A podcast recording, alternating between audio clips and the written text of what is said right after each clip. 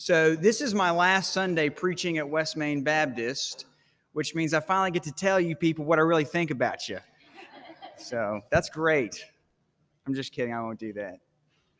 Um, so, uh, I have one very simple, uh, I hope kind of thorny question for you this morning, just to kind of get things started. And that is this What is the difference between a Christian life and a life that is not Christian. What makes following Jesus any different from not following Jesus? This is a way of asking you this question What's the point? I mean, what's the point of you or anyone following Jesus anyway? What's the difference between a Christian life and a life that isn't Christian? This is a very appropriate question, I think, for a man to ask who is preaching his final sermon for his people, his, his tribe, his family of faith. In my final words, I have the opportunity to remind you what makes this whole thing so very special. So, here at West Main, uh, we follow this preaching guide called uh, the Lectionary. And what the lectionary does is it kind of methodically takes you every Sunday through the Bible. And in three years' time, you basically cover most of the Bible. Uh, and it's a really neat thing. You know, uh, every Sunday you are learning the same scripture that millions upon millions of Christians all around the world are also learning. It helps us cover all the bases. Um, and so I just thought it was so, uh, uh what a crazy coincidence that before I announced uh, uh, I was uh, departing and uh, all these things, we, we planned on, on having me preach on this Sunday. And uh, the, the lectionary had this scripture selected for today. So, so listen to these words from the Gospel of John, chapter 13, verses 33 through 35. This is what it says. Little children, I'm with you for a little while longer. You will look for me, but just as I told the Jewish leaders, I'll also tell you now where I'm going, you cannot come. And it goes on to say, I give you a new commandment love each other. Just as I have loved you, so you also must love each other. This is how everyone will know that you are my disciples when you love each other. Thanks be to God for that very good word. This is how everyone will know you are my disciples if you have love for each other. This is what's supposed to make you different and distinct in this world. This is supposed to be the thing that makes the Christian life somehow different than the wider culture. This is supposed to be the point of the whole thing loving each other. Discipleship of Jesus is very, very simple indeed. We love one another in such a way that it is remarkable, something worth remarking upon to the world around us, that people can tell we are disciples of Jesus not by your attendance on Sunday morning or your impressive religious accolades, not by how well you clean up your rough edges or how well you behave, not by how many times you've read through the Bible or how passionately you pray, not by whether you have the exact right theology or the exact right opinion on the culture wars, not by a lot of things that Christians themselves often say. It's just this one thing. This one very simple thing that is supposed to make the Christian life different our love for each other. And that should be the end. I should be done, but unfortunately, you're stuck with me for just a few more minutes because I have this whole other thing I have to unwind here. And um, th- there's a problem, I think the disappointing truth, for in, at least as far as I can see it, is that love has become such a broad word in our modern culture that it is rendered almost useless sometimes. Like, we love our mamas, and we also love pizza, and we also love, you know, good parking spots that prevent us from having to walk an extra 30 seconds into the store. So, so this word uh, love becomes kind of diluted, all right? It becomes overused, it becomes abused, it becomes trivialized, it gets betrayed. I hear Christians say they love sinners with their lips, but in fact, a lot of the other things they say are not very loving at all. I hear religious people say that they love people who are different from them, but in fact, everything they say after that is not very loving at all. It's like, let me pound on you as hard as I can while I tell you I love you and say, trust me, this is for your own good. That kind of stuff. I often feel devastated by the ways that many Christians claim to love one another, claim to love the, wor- uh, the world, and then so utterly betray that word, I love. Because the hard truth and reality is that it doesn't feel like love on the other side of the other things they say and do. So I want to tell you a story about Jesus, a good story. And I will tell you that now when I find the right pages. Okay. All right.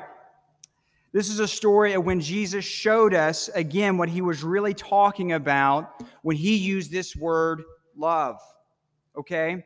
When Jesus answers this very important question, what is the difference between a life that is Christian and a life that is not?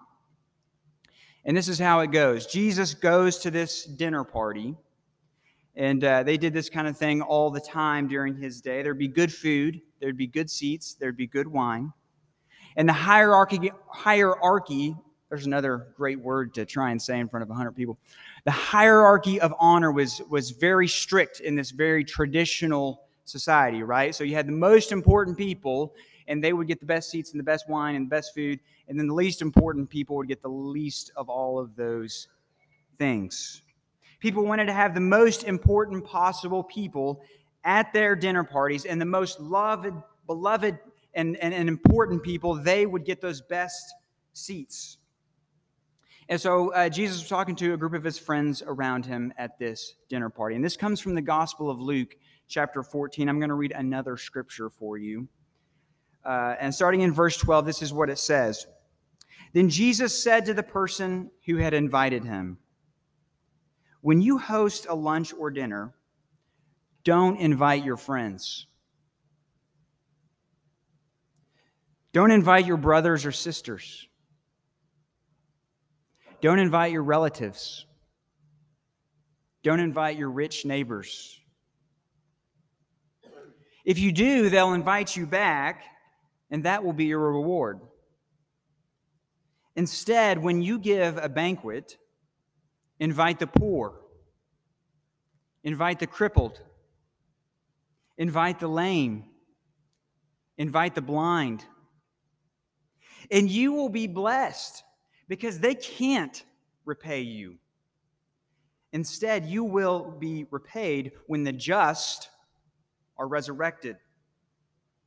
When one of the dinner guests heard Jesus' remarks, he said to Jesus, Happy are those who will feast in God's kingdom. By this, everyone will know that you are my disciples. Here in Luke chapter 14, Jesus shows us what his love really looks like in real life. When it's no longer an abstract, cheap word that you can just throw around, Jesus shows us something real, something truly special and remarkable and meaningful in this world. I like this passage of Scripture because, in just a few words, Jesus plainly says the thing he had been doing his whole ministry. All across the Gospel of Luke, the love of Jesus is this kind of proactive, inclusive love. the love that brings people from the margins to the table. In Luke chapter 6, the Sermon on the, on the Mount, Jesus asks you and I, He says, If you love those who love you, what credit is that to you? Even sinners love those who love them. If you do good to those who do good, do good to you, what credit is that to you? Even sinners do the same. If you lend, hoping to receive back, what credit is that to you? Even sinners do that. This, he is saying, this is the difference of a life that is Christian and a life that is not Christian. Jesus loved the Samaritans and the Gentiles and the Romans, the Syrophoenician, the Canaanite woman, every single ethnic, racial line of distrust, Jesus stepped across to proactively offer inclusive love like this. Jesus loved the disabled that everyone thought was cursed by God. Jesus touched the leper. He ate with the tax collector and the sinner. He stood in the circle with the woman accused of adultery. Jesus elevated women and all those that his culture was trying to hold down. He stared Judas in the face and he passed him the bread at his last supper together. The love of Jesus was usually polite and kind and nice. Yes, but there was so much more to it than that. When Jesus says, by your love for one another, this is the kind of love he was talking about.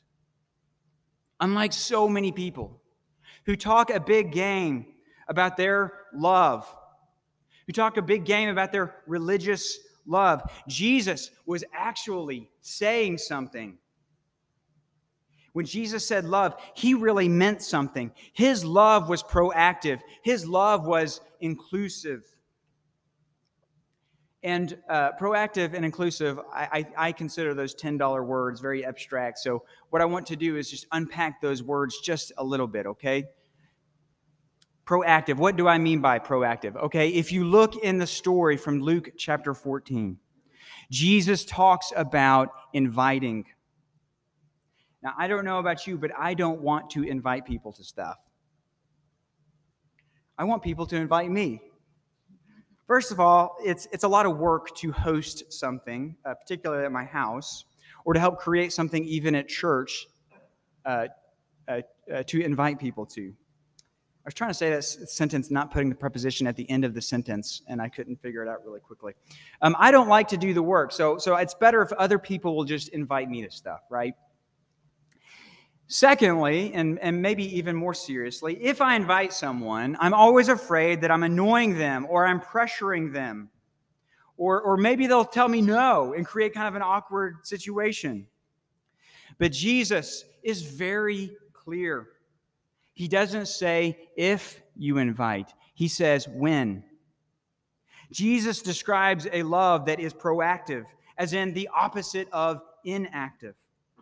Love sacrificially and bravely and vulnerably takes the initiative instead of just waiting around for it to happen. All across the Gospel of Luke, Jesus talks about proactively going out to find and welcome and bring in. Jesus talks about going into the highways and the hedges, looking for people to invite to the party.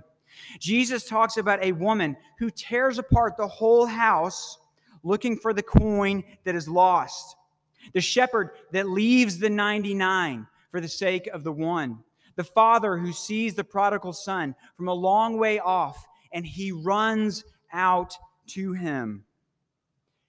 That is the way of Jesus.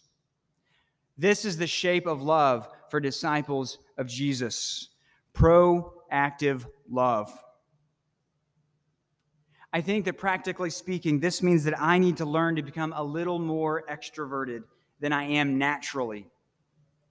Naturally, I'm not the kind of person who just walks up and introduces myself to strangers. I'm not one who's very good at, you know, starting up some small talk with folks. But I want to try to become a little bit better because that's being proactive. That's loving people in the way of Jesus. Instead of just waiting around for someone else to invite me into conversation or community, I want to be the one who does that for others. Practically speaking, pro, pro, being proactive looks like inviting people on the margins to fun and meaningful events at church. People actually want to be a part of this stuff. Like inviting people to things like VBS, okay? Or youth group, or blessing of the backpacks in August, or trunk or treat, or uh, a Christmas Eve, or Easter Sunday, all of those things. People want to be included. Being proactive means telling your kid it's okay to bring over that friend who has a complicated situation back home. Being proactive means including someone on your invite list for the, for the ball game or the barbecue or whatever. For no other reason other than they think, other than you think they just need a friend. The love of Jesus is proactive. It is so proactive that the people around you notice and remark upon it. The people around you, they know you are a disciple of Jesus by it. It's a different way of living your life. What about inclusive? There's another big abstract word. According to uh, the words of Jesus, right there in the text, Disciples of Jesus are not actually allowed to invite their friends or family or rich neighbors over for a party. Can't do it. Nah, it's not allowed. Don't do that anymore. Being inclusive means including whoever it is in your life that no one else is including. Jesus teaches his followers to invite the poor, the crippled, the lame, the blind into their homes into their family gatherings, into their church gatherings. These were people often assumed to be cursed or judged by God. Like these were people who had done some bad things and were rightfully being excluded. These were people who were hardly ever included in anything. And yet, this is precisely what the love of Jesus looks like. Love is inclusive. Love pushes past your comfort zones to proactively include people who look different than you, to proactively include people who are poor, people who are knocked down, people who have been judged a failure or a risk by the culture, to proactively include all kinds of people who could not possibly pay you back. This is a very special and remarkable kind of love that we're talking about. Being inclusive is rarely easy or comfortable. You don't be inclusive because it's easy. Inclusive love requires courage, it requires sacrifice. It's probably going to be a stressful experience. And guess what? That's okay. Sometimes it's worth it to do stressful things. If you are inclusive, affluent people around you might wrinkle their noses and turn their heads and wonder what is wrong with you. You will not like that experience. You might wonder if you should not be so inclusive after all. But this is remarkable. This is special. This is something by which everyone around you will know you are a disciple of Jesus.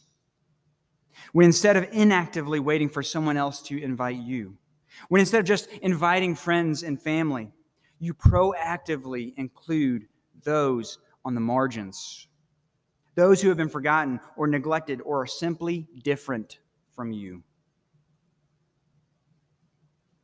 And this is part of why this is so crucial, so important. Because the people around us and in our generation, in our next generation, who do not go to church the people who work at Averett University or Sovah Hospital or uh, live within one block of West Main Baptist Church who do not go to church, almost all of them find Jesus special and inspiring and awesome. Our generation's problem is not with Jesus. I think a lot of people are just struggling to connect the dots between participating in church and living out this message of Jesus. The litmus test of this church's spiritual health is not how many butts are in the seats or how many dollars are in the plate. It's not even how many people we baptized last year or will baptize the next. Jesus says that everyone will know you are my disciples by your love for one another. The litmus test for this church's spiritual health is how proactively inclusive it is in its practice. How much is West Main Baptist going out to bring people on the margins to eat at the table? How well do you How well do you offer love and belonging to the homebound elders of our congregation? How well do you offer love and belonging to the orphan and the widow? Or the 20 year old trying to get through college without support from parents? How well do you offer love and belonging to people with different colors of skin? To people who are from a different generation to people of a different economic class than you. I'm not asking about your opinions on anything. I'm, a- I'm asking about your actual life, what you actually do with your life. When we share meals together, with whom do you sit? In the sh- social world that you create in your city, in this city, in your home, with whom do you sit at the table? This is how everyone will know you are my disciples, says Jesus, by your proactive, inclusive love for one another. Don't forget that this remarkable way of Jesus is something that can change someone's life. You can change someone's life. People are spending their life in front of screens, on TVs, and phones, and computers. They are numbing things they don't feel anymore with alcohol or worse. They are wishing they could be a part of something joyful and meaningful and compassionate. Your proactive, inclusive love can lead them back to friendship with other people and friendship with God. Less cable news and video games more abundant life in Christian community, loving one another. This is something that will heal the world if you will do it. This is something that makes the world a less lonely place. Rich and poor, black and white, Democrat and Republican, Hokies and Wahoos and Tar Heels cat people, not cat people, all the different Enneagrams, whatever. We don't need to fix each other. In fact, we need to stop trying to fix each other. We just need to sit down at tables and eat high cholesterol food and tell each other funny stories and lift one another up and carry one another's burdens and bring one another back to God who is light and love and hope for everyone. That's what the world so desperately needs and cannot find anywhere but really the church, West Main Baptist Church. And the only way to create it is to put into practice the way of Jesus, the proactive, inclusive, love of Jesus in your daily life. And if you do that, the world will know that you are his disciples. Your Christian life will be remarkable. Your Christian life will actually be different than your unchristian life. I want to close with this. Once upon a time, the people of West Main Baptist Church took the initiative and called me on the phone over in uh, Romania. And uh, Ranella and myself and baby Charlie flew that baby across the ocean. I will never fly a baby across the ocean again. And we came to West Main, and you did not shrug your shoulders and say hello. You didn't shake my hand and point me to a chair over there where I could sit down. You were outrageous. You celebrated us.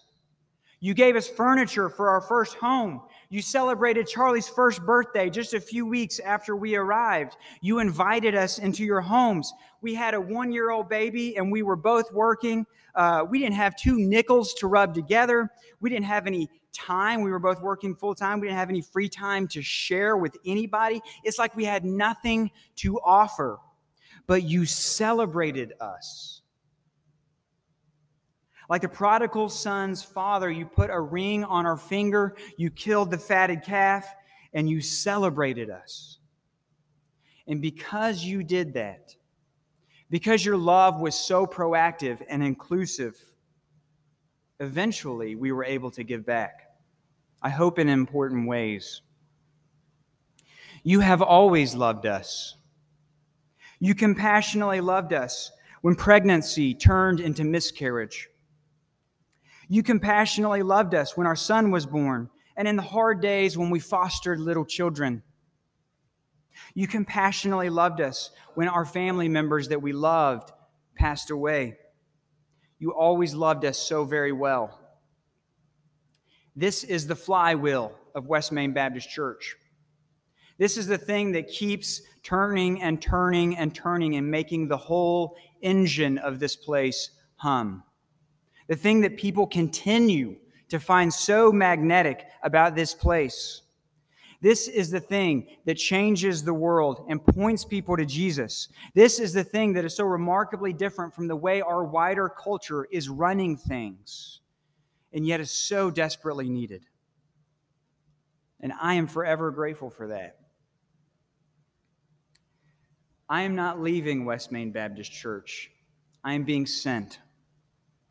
If I am a good pastor in this world, it will largely be because of what God gave me through the proactive and inclusive love of this place.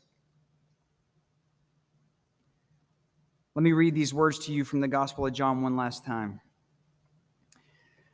Little children, I'm with you for a little while longer. You will look for me, but where I'm going, you cannot come. I give you a new commandment love each other. Just as I have loved you, so you also must love each other. This is how everyone will know that you are my disciples when you love each other. Amen.